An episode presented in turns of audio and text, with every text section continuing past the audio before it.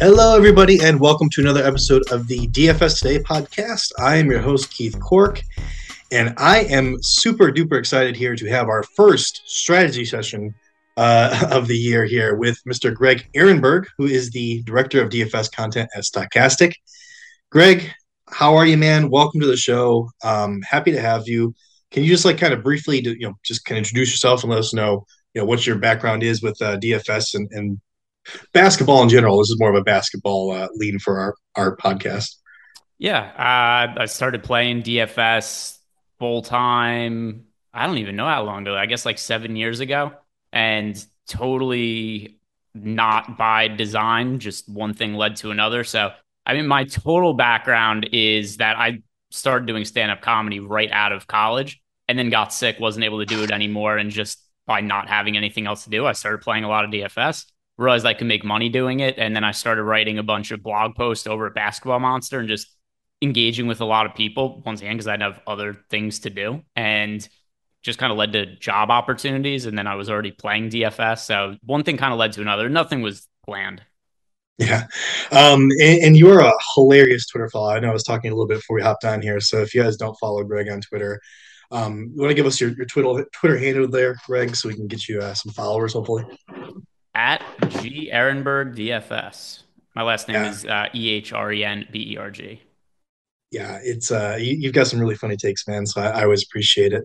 Um, but let's get down to it, man. I mean, you know, people want to know uh, basically just some some general strategy questions here about DFS. And like I said, we do, we're going to stick with basketball because it is the basketball season. That's what my specialty is. I, I play DFS basketball, uh, NBA, but I don't really play a whole lot of other sports. But um, this this episode we're going to focus on GPPs versus cash builds and just kind of what the difference is between those and like you know what the different strategies entail and like you know who we're who we're shooting to to roster on the in those different contests. So, um, I mean, just starting off, I mean, Greg, you know, say I'm Joe Schmo coming off the street, and I've never played DFS before, brand new player, don't really have a lot of knowledge. You know, I'm I'm I'm, signed up as Stokastic. I'm, uh, you know, with the Sports Ethos DFS team. I'm getting all the the plays that I need. But you know, what's smarter for me to do? Is it smarter for me to go and and join a bunch of you know GPPs and, and put a bunch of lineups out there, or is it smarter for me to get a you know cash uh, a cash uh, build uh, a cash uh, contest out there? Yeah, so for everybody, it's going to depend on what your goals are and what your bankroll is. But if somebody's just starting and assume that they have very, very limited bankroll, like 10 $20, which by the way, I started playing literally with $20 when I was in college. And I went from $20 and playing a dollar a day to playing for $2 a day to $5 a day. And then eventually it grew that $20 to a bankroll that was, you know, worth hundreds, thousands of dollars. And then I was playing for a lot more money. So it's very viable to grind up from a very, very small spot.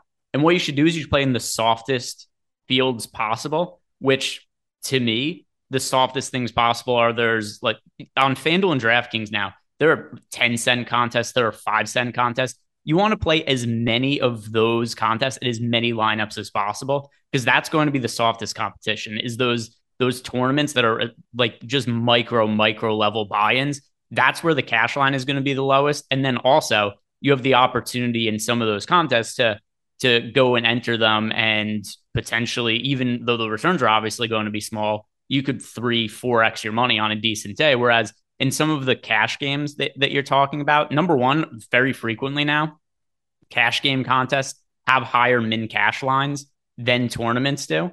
And mm. that didn't used to be the case. It kind of is now, though. And you're just going to find the softest fields possible with also uh, upside, at least ROI upside at those like really, really micro stakes. See, that's really interesting because I remember. I mean, I started playing DFS basically when FanDuel started, right? And that was uh, quite a bit ago. And that's kind of like the opposite of what I remember hearing back then. It was like, oh, you should definitely grind by playing cash and try and do, you know, win uh, not even twice your money, just a little bit less than twice your money uh, on more than you know fifty percent of the of the days, and that's how you're really going to grind and get and grow your bankroll. But uh, but you're saying that like the the money line right now in these soft entries or the soft field GPPs where it's you know very low stakes that's actually more it's more attain, obtainable for a new player than the cash uh, cashing in a, in a cash game yeah and, and the lowest buy-ins possible and then you just go from there so let's say, for instance, you had just making up numbers, you had a dollar to play with, right? So DraftKings has the dime time entries, which are 10 cents to buy in.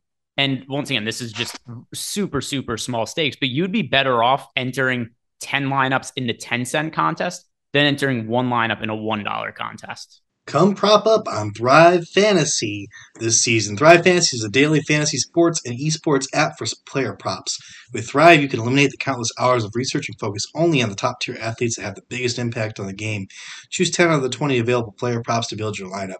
Each prop is assigned a fantasy value for both the over and the under based on how likely it is to hit. Hit the most props and rack up the most points to win a share of the prize pool. Thrive has over $200,000 guaranteed in prizes weekly. Use promo code ETHOS when you sign up today and you will receive a 100% deposit match bonus up to 250 bucks. Download the Thrive Fantasy app on the App Store or Play Store or by visiting their website www.thrivefantasy.com. Sign up and prop up today. Interesting. And uh, speaking of that, I mean, you know, in those 10 cent line, in those 10 cent uh, uh, uh, tournaments, those are often where, you know, you can have 150, 200 lineups, things like that. So if you're just doing 10 lineups, um, I mean, that puts you at a disadvantage, right? Or is that still, I mean, is that still viable if that, if that's all you're playing with? Uh, what do you, what do you, uh, what do you mean? So, like you know, those ten cent uh, tournaments, when you're talking about a big GPP tournament, um, usually you can get uh, your max entries, right? Your max entries could be 20, 30, 40, even up to 150 max entries in those things. So, do you want to max out your entries if you, if possible? And I mean, if you aren't maxing out your entries, does that put you at a se- severe disadvantage? No, no, not at all. And I mean, the other thing too, you could play if you want to just play a really high floor. So if you had a cash type lineup that just has a high floor, you're not really trying to make any ownership pivots or anything like that. I think you could play the same lineup 10 times as if it's a cash game, and you're just going to have a higher expected ROI on that 10 cent contest than if you were playing in a even even like a two or one or three dollar cash game, uh, 50 50 over on DraftKings, just because the lower the buy in anything is, in general, we should just assume that it's going to be the softest field. That's interesting. That is interesting. Um, so when we were talking a little bit about, you know, you're talking a little bit about, you know, if you have a dollar and you do 10, 10 cent lineup. So a little bit about, you know, bankroll management here. And like, you know, I know for our wagering division, we often suggest you break up whatever amount of money you're willing to lose or, you know, willing to put into this thing. And you break it up into either 50 or 100 bets. And then you those are your units, right? And so you put those units into uh, a wagers, and then you're, you're kind of protected if a wager loses. Then you don't lose your entire bankroll, obviously. So is that the same? Like, do you use that? Do you use that same concept in DFS? You said, I mean, you were giving giving as an example. If someone has a dollar, they can put 10, 10 cent lineups in. That's using your whole bankroll. I mean, if you end up having a, an injury or something, uh, I mean, it's not going to bankrupt you. It's a dollar, obviously, but um, is it smarter to you know have everything have your whole bankroll in a contest working for you or to break it up like we do in that wagering division like i described?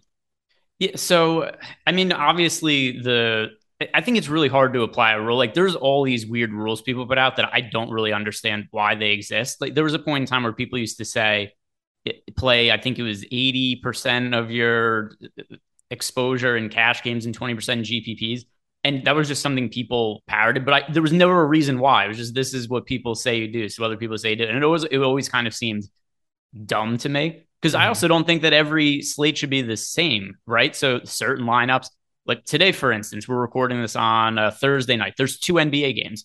The way I'm going to approach a two game NBA slate is wildly different from one where I'm going to approach a six or seven game NBA slate in terms of how high variance my lineups are going to be, how many lineups I'm willing to play so that's also other things that come into play. But I, I also think in terms of what you want to put at stake, it's just never anything more than you're willing to lose, obviously, and not money you need. But I don't think it should be some certain thing where it's like, oh, you should never play more than 2% or 4% of your bankroll. Because also, what even what, what is your bankroll, right? Because is it just the money you have in your DraftKings account? But do you have extra money that you'd be willing to also play that you would consider to be part of it? Because to me, I just view gambling in DFS. To me, it's just an investment, right? This is how I, this is my primary source of income. So if I think there's a good opportunity to make money, I'm going to put as much money on it as I possibly can. It's I don't know if there's like a specific number. It's like this is the number you should play, other than it shouldn't be money that you can't lose. Yeah, uh, I definitely agree with that part, and and that is interesting. Yeah, because like I said, you know, and I don't think it's bad um, to have a limit. I don't think you know it's like I'm going to play a certain percentage of my bankroll. Um, but if you do feel strongly about something and you know you want to put extra money in, it's really stupid. I think is what you're talking about. Like it's really stupid to, to limit yourself if you're really excited or you, you see a really big opportunity. Because why would you limit yourself if you know from winning more money just because oh I have this limit that I'm imposing upon myself. So yeah. um so I so I get that. Yeah, that, that makes a lot of sense to me. Um, but speaking of, you said you know you were saying that at some at one point it was like you know people were parroting eighty percent GPPs, twenty percent cash, whatever it was, and that was something that I tried to do a couple of years ago. Um, you know, mildly successful. It just my and I was playing with a, a very little amount of money. Basically, you know, I would be playing cash games and trying to get like a 55%, 60% win, win rate somewhere in there in order to cover my buy-ins for GPPs. And I think that I mean I don't know. Is that a viable strategy, or is that just was that just like stupid of me? I don't know. It, it just seemed like in my head I was like, you know, if I can bank on you know fifty five percent return on this X amount of money, um, you know, then I can play this amount in GPPs, and I'm going to throw that out there, and just basically I'm I'm bankrolling my GPP plays and hoping I hit on those GPPs. Is that? I mean, it seemed brilliant to me at the time, but like, tell me I'm stupid. Like, am I stupid, Greg? so th- the reason to me it doesn't make sense is because I just the the and I I'd have to look because I don't play cash games for for basketball anymore. But I also think that if you were to look at the cash lines, at least when I was playing them, this the the tournament cash lines were generally lower than the cash game cash line. So to me, it never made sense to play in those cash game. You could play a cash game lineup or what you consider to be a really safe lineup in one of those, like I said, a low dollar GPP if you're just starting out and consider it that it's like a cash game. But there's to me no reason to generally play the big 50 50s or double ups on DraftKings or FanDuel because you're better off just playing in cheap tournaments against softer fields where number one, the cash line is often lower. And then number two, you're not limited to only making, you know, 50 per to, to making double your money. You could potentially make 2x your money, or you could potentially make 3x as opposed to 2x or 4x, which to me, there's not only a comparable floor, but the ceiling is a lot higher. Yeah, that, that makes sense to me, definitely. Um, so speaking of that though, you know, you're talking about the cash line in those GPPs and you know generally being lower than the, than the cash line in the cash game. But where you know obviously one of the factors that we have when we're determining that is you know how many games are out there. There's more games in general um, there's going to be higher scores. I mean maybe that's not a good hard and fast rule because you can have smaller slates with, with high scores when you have injuries and people you know obviously that are low salary uh, that are going to be having a, an expanded role. But i mean how do you determine you know is there like a score you have in mind that you want to get? And is that how you when you go about building your lineups are you saying you know hey i want to achieve a 320 on this slate or a 270 on this slate and you know i'm going to put these guys in because i have this guy slated for this amount of, of points have this guy slated for this amount of points as a floor? Um, is that you know generally how how your mind works when you're putting together these lineups or is it more so you just think you're just looking for guys with opportunity yeah. So the reason that because that used to be a really popular thing to be like, oh, you want your lineup to score 300 points. And I want my lineup to score as many points as possible. And it's also relative to the slate, right? So let's say we have a day where it's it's Thursday right now. We just found out that Kyrie Irving is out, right? Mm-hmm. Kevin Durant now, in all likelihood, I haven't done my projections yet for tomorrow. I haven't looked at ownership, but it stands to reason Kevin Durant is going to be super popular tomorrow. The whatever the cash line is or whatever lineups mostly end up scoring is going to be very much tied into how well Kevin Durant does, for instance, if he's really popular. So if he is 80% owned and he scores 70 fantasy points, the cash line is going to be way higher. If he's 80% owned and scores 20 fantasy points or he gets in foul trouble or gets hurt, the cash line is going to be way lower. I'm just trying to play the players that I think are the best for a number of reasons. They could project really well for me, or it could be somebody who we have projected to be really low owned that I think is going underrepresented in tournaments. So I'm trying to play the players that I think are the best plays based on my projections and some other variables. There's no point where I'm like, oh, I'm going to play this lineup because I because I, I think it's going to score the 280 points or whatever whatever arbitrary number that I come up with. I want to play whoever's the best play for any individual slate. So a situation like that, obviously, where you know Kyrie's going to be out, and yeah, I mean let's not talk about that. That's obviously the, the worst thing in the world. So I, I, absolutely hate Kyrie at the moment. But um, you know, Kyrie's out, uh, so Kevin Durant's going to have high ownership. You know, um, obviously we can project that. That's that's like an obvious one. But like you know, say there's slates where there aren't really any injuries out there. There isn't really any indication that um, you know, there's not a clear indication that one guy's going to be highly owned over another. You know, how how do you go about trying to project like, you know, say you've got three or four guys in that nine five to ten five range, and those are the top four guys on the slate. You know, how do how do you know who's going to be the one out of those four that's going to be the most highly owned? Uh, so we have an algorithm over at Stokastic that we use to project what ownership is going to be, and that's just what I'm going off of. It's not anything. It's it's not like I'm doing guesswork or anything. It's literally I'm just looking at the data on the site and I'm saying, oh, okay, this this play, which also could be a decision point, right? Large field tournaments, you, you just use an example, four guys that are $9,500 to make up a number. If I have all of them projected for the exact same amount of fantasy points, but one guy is projected to be way less popular in tournaments, the one is the less popular is the one that I'm going to gravitate towards. But yeah, the, the way that I'm I'm figuring out ownership is as simple as I, I look at the projections we have on our site. Hey, that's that's fair. That's fair, and uh, something we're working at Sports Ethos to to bring to our people, but uh, don't quite have it yet. But that is a good tool to have, obviously, uh, and that is helpful. So, um, so you know, we don't talk. I don't think we talk enough about though, like how much you know. In my experience, and maybe I'm you know maybe I'm just not a good player yet. But you know, in my experience, you know, when you're putting these GPP lineups together, um, you know, you say that money line, the money line's not too like it's attainable, right? But I'm finding that um, there's a lot of losing. There's a lot of like you know just just days and, and maybe even weeks where I'm not hitting like I might hit some the money line on like half of my lineups or something like that, but I'm not really you know making those money. So is that something that you have to be prepared for when you're playing GPPs, um, or just I guess DFS in general, since that's really like play now? Oh yeah, you're gonna lose all the time, and it's funny too because you could have. I had a I had a a base. How many years ago was it? I want to say three years ago, where I was having a terrible baseball season. It was the worst baseball season I'd ever had to that point. And then I had, and I was getting my ass kicked almost, almost nightly. And then I had one slate where Aaron Nola was the most popular pitcher of the day.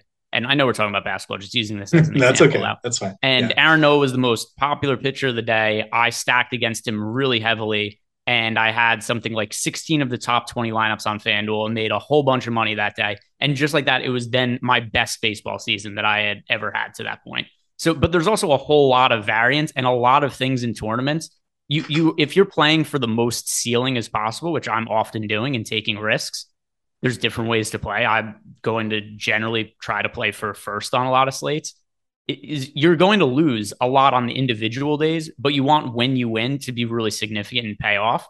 But mm. that that's also when I'm playing some lineups where, you know, if, if I'm playing 150 lineups in the $15 over on DraftKings, that's also a much more difficult line, uh, much more difficult tournament to turn a profit in than say the the four dollar tournament or, or 25 cent tournament. How do you manage 150 different lineups? How do you manage that as you get closer to tip and all this news is breaking? Because uh, I really, uh, personally, I only do the ones that are like up to 20 lineups because I feel like that's manageable for me. But like, you know, the last hour, sometimes you get news in there that is just like, you know, you need to swap out like two, three guys because it's like really, really late breaking news. So how do you manage that with 150 lineups? So also, have you ever seen any of the shows I've done? Because not only am I doing, not only am I managing lineups, usually with Eric Lindquist, who I do shows with, but I'm usually hosting a show. I'm doing ad reads. I'm answering customer questions, super chats with a lot of people watching. So I'm also doing that while I'm doing lineups. So a lot of it is just innate. I've been doing it for so long. It's just kind of something that I'm used to doing. But for me, I use Fantasy Cruncher. We have a deal with them over at Stokastic. and that's what I use as my lineup builder. So I have my my projections get uploaded into there, and then and also we have our we also have site projections over at stokastic But so I have all my data loaded into the lineup builder. Somebody gets ruled out. I'm making tweaks, doing it as quickly as I can, building lineups. But in general, I mean, to actually build the 150 lineups in Fantasy Cruncher takes, I don't know, 20, 30 seconds. It's just it's just a matter of updating my data, my information, and then rerunning the lineups while also hosting and managing a show and whatnot.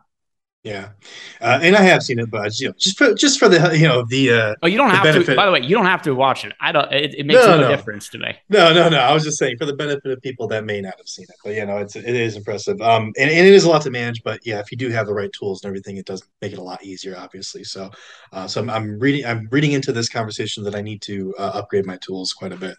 Um, but no, uh, this is all good. When do you? So when do you decide? And you talked about it a little bit before you know when do you decide that you're going to do um like a hard pivot on somebody that's going to have high ownership? Is that something that's more of like a gut feel or is that something where um you know wh- where you obviously there's some edge that you're seeing and i don't know if that's just something that comes as like an innate ability or if it's something that is something that you know you see in data. Yeah it's data. So we have simulations that we run and it's it's basically like all right based on these simulations we have this player is X percent owned and they're expected to be in optimal lineups X percentage of time. So obviously, nothing is 100% perfect. But by and large part, I'm going off information like that and simulations. And it's and it's showing me based on that, like, okay, this player is, you know, certain percent owned. These are the odds of being in the optimal lineup. And that'll give me a rough idea of what a more proper ownership of players should be. Now there's other factors at play as well, right? If somebody is a min price, like somebody last year, for instance, Jokic is ruled out. Demarcus Cousins is starting at center at a minimum salary. There's a pretty good chance that type of player is going to be in all of my lineups. And that's just a lock piece, and I'm building around that. But to answer the question as you first proposed it, that's generally what I'm doing. I'm looking at also just data tools on our website that are showing me based on our simulations which players are over or under owned, and I'm making some decisions based on that as well and when you're you know making these lineups you're deciding who to pivot from and you know that's going to make your your lineup unique um, or you know you're deciding whether or not to pivot if you do pivot you know is it smart for you to do you know more than one pivot or do you just stick with one? I'm, we're talking about a slate where there's going to be a guy that has high ownership and you've already made the decision that you're going to pivot you know is this is this i mean maybe there's two guys out there that are going to have high ownership. Is it i mean does it come down is there like a number you have in your mind or, or how do you decide you know how how you're going to differentiate your lineup. I guess that's my question there. Yeah, so not all of the chalky players are equal, right? Because sometimes somebody could be 50% owned and our data might say they should be 70% owned. Sometimes somebody will be 50% owned and our data will say, oh, this guy should actually only be 20% owned. And a lot of it, uh, it will be a matter too of maybe I'm just projecting players a lot differently than a lot of the other field is for for whatever reason. I might think that somebody's going to play less minutes than other players. Or, or it could be something like, oh, X player's out. I think this guy's going to have a lot of usage, and maybe a lot of other people projecting a different player on the team to end up picking up the usage when there's a key player out for a team. But there, there's not one ownership number where it's like this is too much or this is too little. It, it's just it's a case by case basis. Gotcha. And when you're talking about, you know, like um, this guy's over or under uh, owned. Obviously, you know, there's probably a lot of numbers that go into that, and a lot of data that goes into that. Um, so I don't want to like. There's no way we're going to have time to go through all of it. But obviously, you know, one of the things I'm looking for, and I'm just you know handcrafting my lineups, you know, just looking at at, at like uh, game totals. I'm looking at the pace. I'm looking at a previous, you know, obviously everyone looks at how someone previously did against this team or how they've done their last, you know, five, 10 games. I actually don't care about that at all, by the way. No, I, yeah, and I, and I get that, and I understand. I, I, try not to rely on it too heavily, but um, but yeah, I get that. Um, but you know, aside from that, I mean, like, you know, is there are there factors that um, make a game environment something like that you want to target that game or that player more heavily? Like, is there, you know, obviously there's the game total that you got from Vegas, you've got the pace of both teams. Like, are those things that you're keeping in mind when you're saying, hey, I'm going to take X player over Y player? So it's built into projections, right? Mm-hmm. So any any time that there's a game total, teams are expected to score a certain amount, games expected to be at a high pace. That's going to be incorporated into player projections. But then also in terms of what I'm using to making deci- making decisions off of, it's really largely based off projections, player projections, ownership projections. I don't really care if somebody sucked their last game. You know when I care if somebody here's where I care if somebody sucked the last game. If somebody was bad last game and it means that the field isn't rostering them today, then it mm. makes me hmm. like them more. Other than that though, basketball is fairly easy to predict relative to other sports. So and b- by that I mean that Nikola Jokic is generally going to score somewhere in the neighborhood of 60 fantasy points most nights for DraftKings purposes, like give or take. That's somewhere around what he averages. A, a hitter in, in baseball, for instance, like Mike Trout, he's going to have games where it's like 0, 20, 10, 8, and it's going to be all over the place, right? The, the standard deviation on his scores is just going to be wildly different from something like basketball. Same for football. It's very touchdown dependent, and guys' game logs are very, very highly variant for basketball purposes, though, you're generally going to be getting close to about the same production every game as long as the situation remains static. Where things start to change, and this is where there's value that opens up in basketball, is if a player is ruled out or if a guy's role changes, which could also be a, a result of a player getting ruled out.